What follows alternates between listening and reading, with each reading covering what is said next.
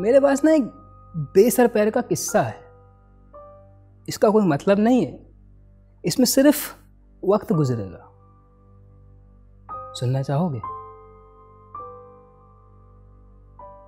एक आदमी वक्त की मज़ार पे बैठा हुआ है।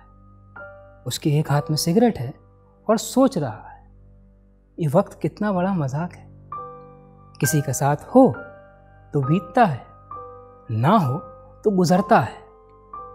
मिल भी जाता है, खो भी जाता है। जैसे पिछला कश।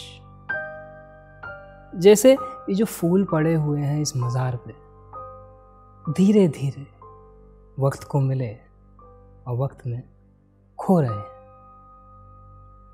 वक्त अपनी चादर में सब कुछ समेटने को तैयार है। अपनी मज़ार भी समेट रहा है और सारे सवाल अपने अपने मायनों के बिना पर अपने अपने जवाबों से रिश्ते तोड़ चुके और तब मेरे जहन में एक सवाल चटका है। यहाँ मज़ार है तो लाश क्यों नहीं?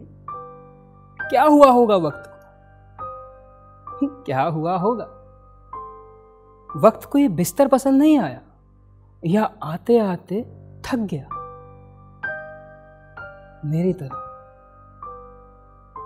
जैसे मैं थक गया हूँ इस सफ़र से। बैठा हुआ हूँ इस मज़ार पर। ज़िंदगी का मतलब कुरेदते हुए। सिगरेट पीते हुए।